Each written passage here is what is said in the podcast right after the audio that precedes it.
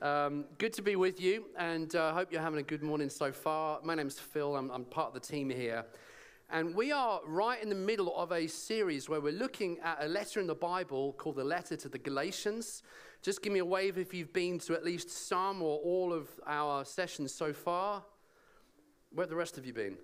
I'm joking. So we've been making our way through this letter. It's in the Bible, in the New Testament. It's actually the earliest letter that we have ever written by someone in the New Testament. And it was written to a group of churches that a man called Paul started in an area called Galatia. It's kind of modern-day Turkey today. And he writes a letter to these at least four churches in Galatia, really just giving them advice on how to grow in their love of Jesus, how to grow in their Christian faith. And so we've been kind of taking a tour through Galatians, looking at what he says. And just to say, today is the last one in that series until we carry on after Christmas. Exactly. So it's going to be like a cliffhanger today, all right? It's going to be like a drop-the-mic cliffhanger moment, make you want more. And then over the next 4 weeks, we're going to be doing a shorter series looking at what it means to live with an appetite for extraordinary prayer. And so that's going to be really fun as we look at the subject of prayer together. So, let's dive straight in. We're in Galatians chapter 4, and we're going to start with a quote from a man called Tim Keller, who says this: "When the salvation of Jesus Christ comes into your life, you see yourself as more wicked and sinful than you ever dared believe, and yet more valued and loved and affirmed than you ever dared hope at the same time." At the same time. And this quote by Tim Keller really encapsulates what we're going to look at today in Galatians. Because in Galatians, what the writer Paul is going to do is like hold up a mirror to us and say, you need to remember both who you used to be before Jesus and who you now are because of Jesus. I want you to look back, remember what life used to be like before Christ, look in the mirror, but also remember the work that God has done in your life, that you are now more loved and valued and affirmed than you ever dared hope. And both of these are actually really important perspectives to have if we're to be the people that live amazed with the grace of God. If you live with only one side of that picture, your life can start to live out of kilter and in an unbalanced way.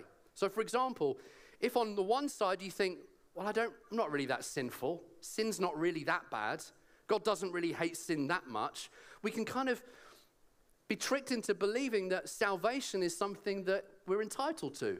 I'm a human being. I'm made in God's image. I'm entitled to the grace of God. If we don't actually realize how sinful sin really is. On the other hand, if we don't really believe that the work of God in our lives actually transforms us and changes us, if we really think, well, I believed in Jesus, but really I'm still a sinner. You know, and I'm just trying my hard, I'm trying to live a good life. Suddenly you can find yourself living a Christian life that is very insecure, very driven, trying to perform for God rather than living from the grace of God.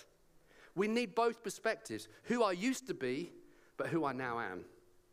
And that's what we're going to look at today in Galatians chapter 4. And this is what Paul is doing as he holds a mirror up to us to look into.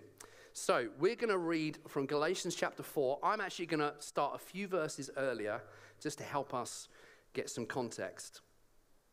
This is what he says. "So, in Christ Jesus, you who are all children of God through faith, for all of you who are baptized into Christ have clothed yourselves with Christ.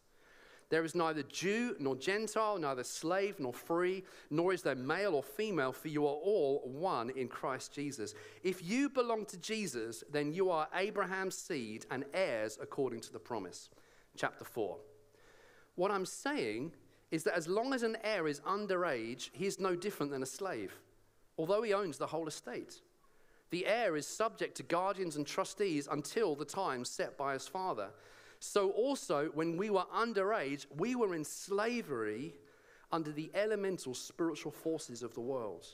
But when the set time had fully come, God sent his son, born of a woman, born under the law, to redeem those under the law, that we might receive adoption to sonship. And because you are sons, God sent the Spirit of his Son into our hearts, the Spirit who calls out, "Abba, Father." So you are no longer a slave, but God's child. And since you are his child, God has also made you an heir. Amazing words. Let's just pray and then we'll dive in. Father, I just thank you for the power of the Word of God. Thank you for the power of these words in the Bible. Lord, we thank you that you say that when we mix the hearing of the Word with faith, then we're changed. And so I pray today, Father, as we come to your Word, would you cause faith to rise in our hearts? Lord, I pray for a deep revelation of the grace of God. I pray for everyone here, no matter what background we've come from, whether we've come for the first time today, whether we're close to God or far from God. I just want to pray for each one of you this morning that you would have a revelation that you are loved by the Father, that he loves you. You are more loved and valued and affirmed than you ever dared hope. You're loved by the Father. And I want to pray, Holy Spirit, for a revelation of that truth this morning in Jesus' name. Amen. Amen. All right. So as we consider these verses we've just read, really you can pick out three key themes, three kind of key acts, if you like. If this was a story, it would have three acts. And the three acts are slavery, redemption, and blessing. Okay, three acts to the story. And Paul is holding this mirror up that we might look in it, who you once were, who we now are, by taking us through this journey of slavery, redemption, and blessing. And to those that he's writing this letter to, they instantly would have recognized in these themes their most favorite of all Jewish stories, and it's the story of the Exodus. Now, you can read about this story in the book of... Very good. That was very good. You can read about the story in the book of Exodus, and it's the story of Israel who had been captive in Egypt for over 400 years in slavery, enslaved. But then how one day God took them out of Egypt. He redeemed Israel and brought them out of slavery and set them on the path towards the promised land, and he blessed them. And so as Paul is going through these themes, they would have been joining the dots with this favorite and well-known Jewish story of the Exodus, slavery, redemption, and blessing. But what Paul does is he says, you need to understand that the Exodus was a shadow of the real main event that was still to come. When the time had fully come, God sent Jesus, his son. And so he's repurposing this story, and he's saying, listen, Jesus is the central hero. And all the beautiful stories of the Exodus that you know and love, they were all pointing towards Jesus. And so that's what we're going to look at together today as we get into these themes. So, Acts chapter 1, slavery. Paul says, what I'm saying is that as long as an heir is underage, he's no different than a slave. Although he owns the whole estate, the heir is subject to guardians and trustees until the time set by his father. So also when we were underage, we were in slavery under the elemental spiritual forces of this world.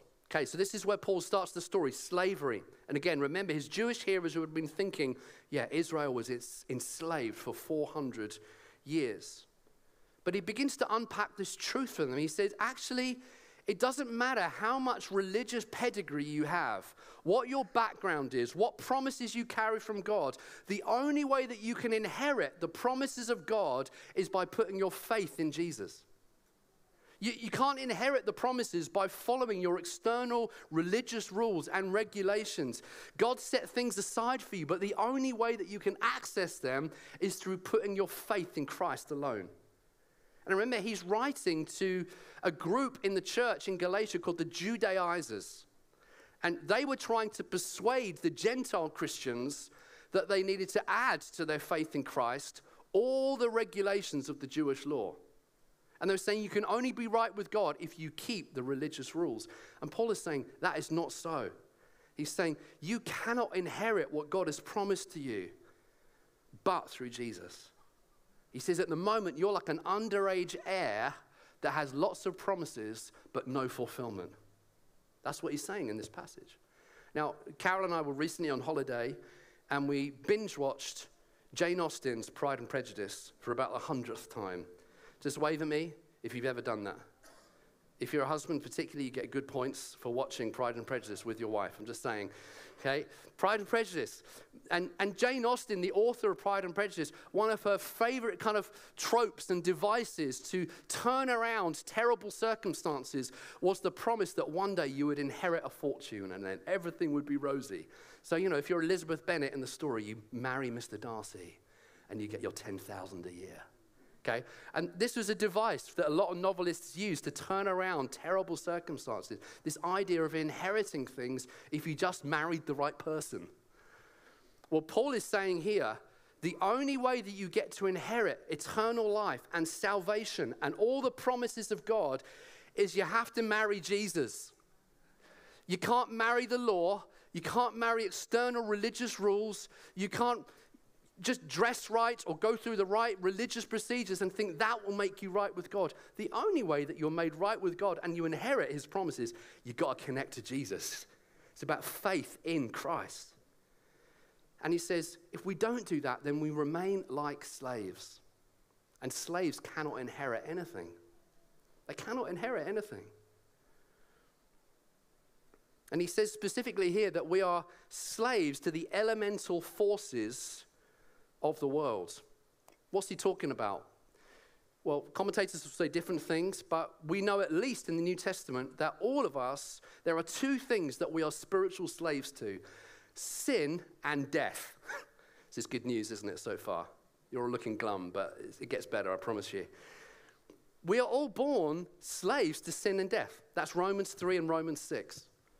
You know, it doesn't matter how many collagen tablets you take, how much vitamin C you take, you could sleep in an oxygen tank at night for the rest of your life, you could go to the gym every day, you could eat healthy, clean food, you could avoid processed junk, and still, sorry to break it to you, we're all going to die. We're all going to die one day. We are slaves to death, and there's nothing that you can do to release yourself from that reality. And Scripture says the reality that goes alongside that is that we are all born slaves to sin. And there's nothing you can do about that either. Any parents in the room realize that you never had to teach your children to sin? You never had to teach yourself to sin. You just did it naturally. It just kind of came out of you. And there's nothing that you can do about that either, in the same way that you can't stop yourself dying one day. Scripture says we are slaves to sin and death. Slaves.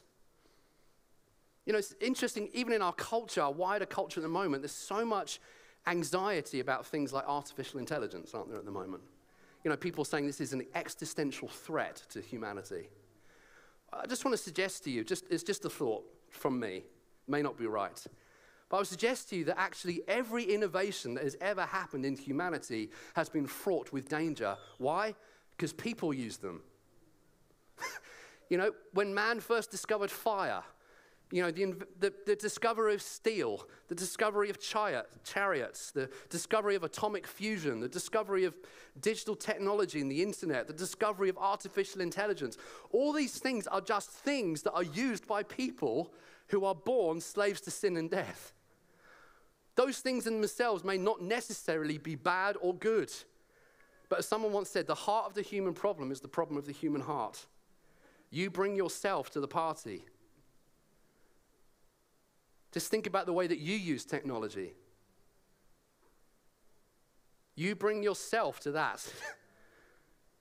The reality is, Scripture says, we are slaves to the elemental forces of this world, and there ain't nothing that you can do to free yourself from that reality. Sorry to be the bearer of bad news. Without Christ, we're slaves. That's what Paul is saying. And he's saying it doesn't matter what your background is.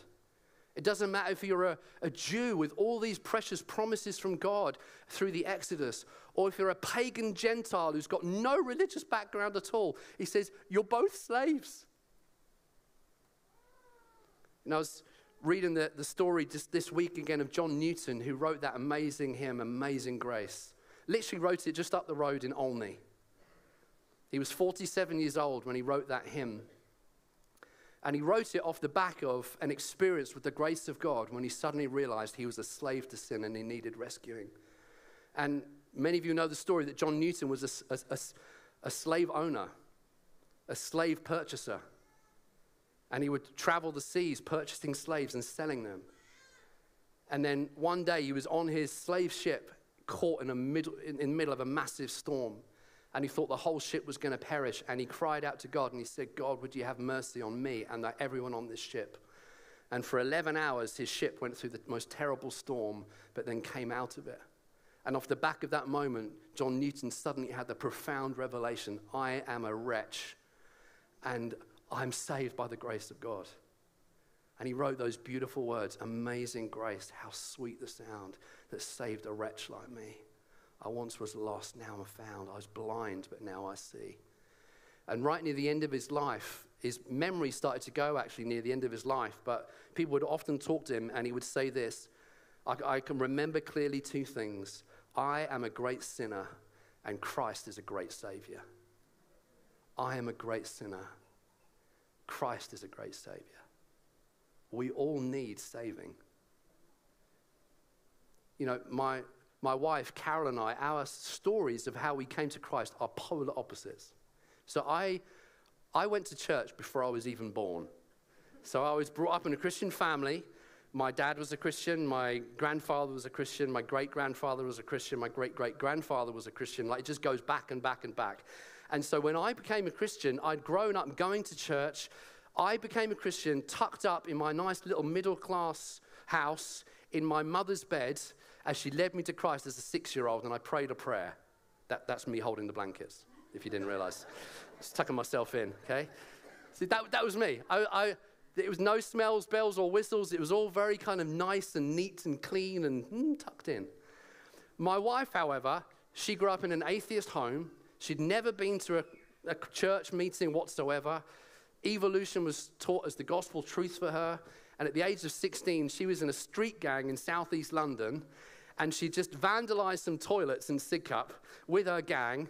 And they'd gone into the nearby woods, and she looked around at everyone who was off their face, and she thought to herself, there has to be more to life than this.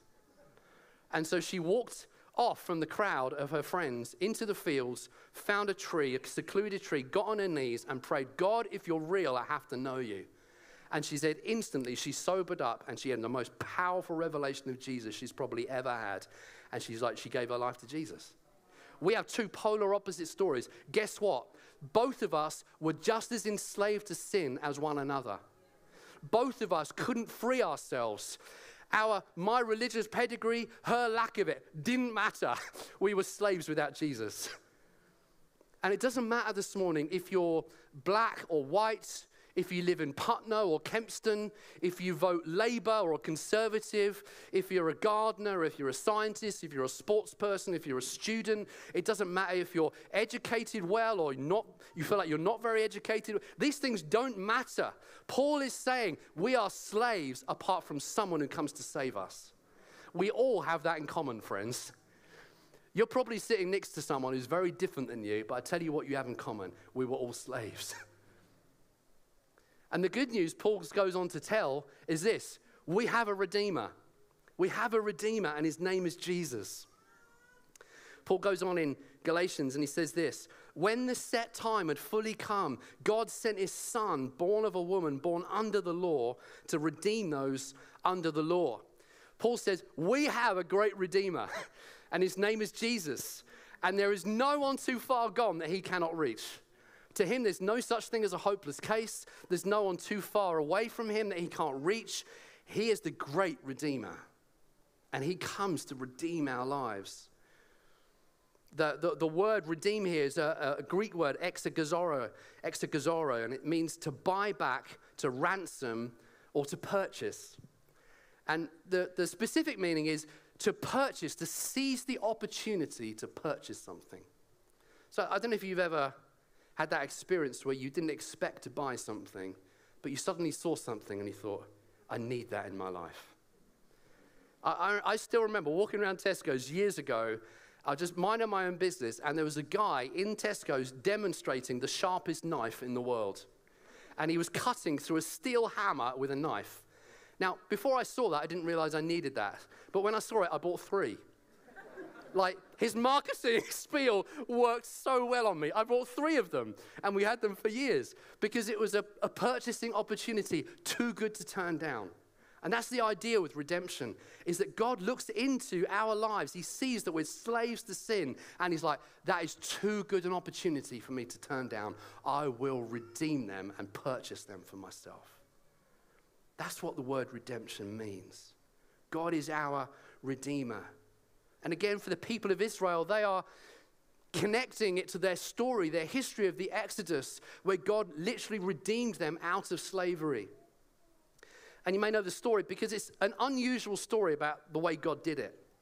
400 years in slavery, and then one night for Israel, everything changes. God begins to speak to them through Moses, and this is his instructions to the Israelites. He says, you're to take a fresh lamb and sacrifice it, and then tonight you're to put the blood of the lamb on the wooden door frames of your homes, and tonight when death passes through Egypt, it will pass over you and you'll be spared. And that is exactly what happened. That night, the Israelites put blood on the door frames of their homes, and death passed through Egypt, but they were all spared by the blood of the lamb. And Jews to this day celebrate that day as the Passover, literally the day when death passed over them and they were freed. And as we come to the New Testament, Paul is saying to his writers, God has now sent his son to redeem you. He sent his son to redeem you. Maybe you're new to church, or maybe a new Christian, and sometimes you come to church and it can be confusing because you hear people talking about Jesus as the Lamb of God. You know, why do we talk about God connected to an animal? You know, why not a cow or a dog or, you know, a pig? Why a lamb? Well, the reason is the Exodus story. It's the reason when John the Baptist saw Jesus for the very first time, he says, this is the Lamb of God, and he's come to take away the sin of the world. Because he foresaw something about Jesus, that one day Jesus would shed his blood like those early lambs in Exodus story. His blood would be smeared on the wooden crossbeam of a crucifixion device, and his blood was shed not just for one nation, but for every person that would put their trust in him. His blood was shed for us. Isaiah says the punishment that brought us peace was laid upon him. His blood instead of yours. And what that means is that where we were slaves to sin and death, suddenly sin and death pass over us and we're set free. And it's interesting with the Israelites because they weren't just set free the next day, but it says they walked out of Egypt carrying the treasures of Egypt with them. So in other words, they weren't just freed, they were blessed. They were blessed. And that brings us to the last part of our story, blessing. Paul says, God redeemed us that we might receive adoption to sonship. And because you are sons, God sent the Spirit of his Son into our hearts, the Spirit who calls out, Abba, Father. So you are no longer a slave, but God's child. And since you are his child, God has also made you an heir. Paul is saying, you have not just received mercy, you have received blessing from God. You've received blessing from God. You've received grace. And it's not like 10 commandments written on pieces of stone that can only deal with external behavior. He says, you, through your faith in Christ, have been made children of God. You can now call him Father. I thought you'd be much more excited about some of this, but it's okay. I'm excited. I'll be excited for you. Abba, Father. We can now cry out, he's my daddy. He's my father. He's not just cleaned me up a little bit and said, right, now go and behave a little bit better. No. He's completely changed who I am from the inside. You understand the work of the Spirit doesn't work from the outside in, it works from the inside out, which means that you are transformed the moment that you put your faith in Jesus, and it can never be undone. That moment you believe, a pardon you receive, and you get grafted into the family of God. You become his child. You become his son. You become his daughter. And this changes everything. This changes everything. The phrase that Paul uses here is Abba, Father. By the Spirit we cry, Abba, Father. The interesting thing about those two words, Abba and Father, always occur next to each other in the New Testament. But one of those words is Aramaic, and one of those words is Greek. Abba is the Aramaic, the Jewish word for father. Abba is an intimate term. It's a close term. It's like daddy. But father is the word pater in Greek, which is the word that Greeks would have used for their fathers. And so Paul is fusing these two together. And if we just put that next quote on, Phil Moore says this: "This is perhaps why the word Abba is always followed by the Greek word pater or father whenever it occurs in the New Testament. Jews and Greeks can cry out with one breath together that God is their dad." He's saying it doesn't matter if you're a Jew or a Gentile, you're one in Christ Jesus, and you now have one father. He's your dad. He's your dad. And it matters to him about you.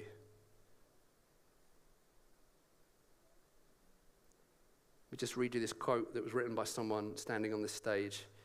It says this: "The motive throbbing in the heartbeat of God as he sent his only son into the world was love.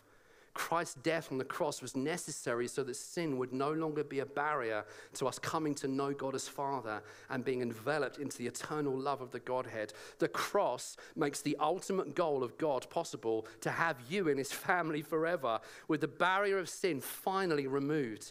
I am not just a slightly better behaved version of my former self. I am a new creation in Christ. The old has gone and the new has come. I have received a complete transformation of identity. I'm not just off the hook with God, but I'm one of the family, grafted into the eternal blessings of my Father's house. Now that is something worth getting excited about." You've got to understand that you've not just received mercy from God, you've received grace. See, if today you stood before a judge and you've been doing 100 miles an hour on the A421, you know you're guilty and the judge knows you're guilty. And the just judgment for your sin would be to receive a fine. That would be judgment. But you don't receive judgment. The judge says to you, "Well, even though you're guilty, you can walk free." That's called mercy. It's when you don't get what you deserve. But grace is completely different.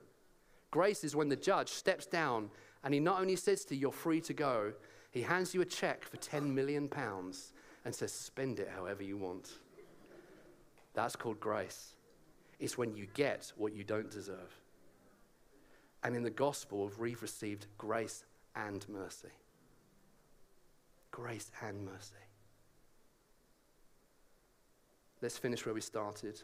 Tim Keller says, "When the salvation of Jesus Christ comes into your life, you'll see yourself as more wicked and sinful than you ever dared believe, and yet more valued and loved and affirmed than you ever dared hope at the same time." This is the gospel. And if we will view who we used to be, but also who we now are, we will be a people amazed at the grace of God.